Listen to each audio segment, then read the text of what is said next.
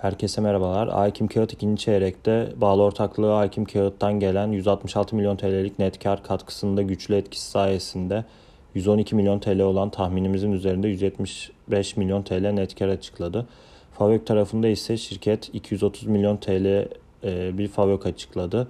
Burada e, Alkim Kağıt tarafından gelen 169 milyon TL'lik güçlü katkıyı da unutmamak lazım. Bizim favök beklentimiz ise 178 milyon TL'ydi. Konsolide favorit marjı tahminlerimizin 7 puan üzerinde %34 olarak gerçekleşti. Hakim Kağıt da bilançosunu 8 Ağustos'ta açıklamıştı.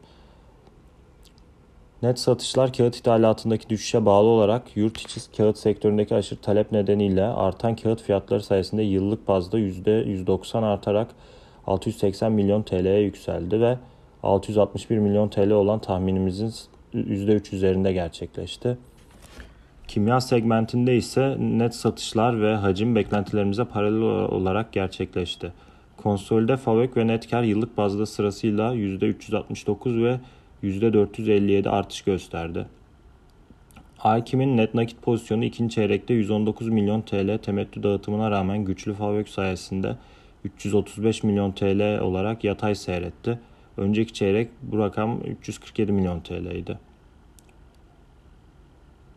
Şirket için beklentilerimizi sırasıyla 735 milyon TL FAVÖK ve 609 milyon TL net kara yükseltiyoruz. Dolayısıyla hedef fiyatımızı 32.80 TL'den 35 TL'ye yükseltmiş bulunuyoruz. Endeks üstü getir tavsiyemiz %42'lik yeni yükseliş potansiyeliyle korunmakta. Hisseler 2022 yıl son tahminlerimize göre 4.7 FD FAVÖK ve 6.1 FK ile işlem görmektedir.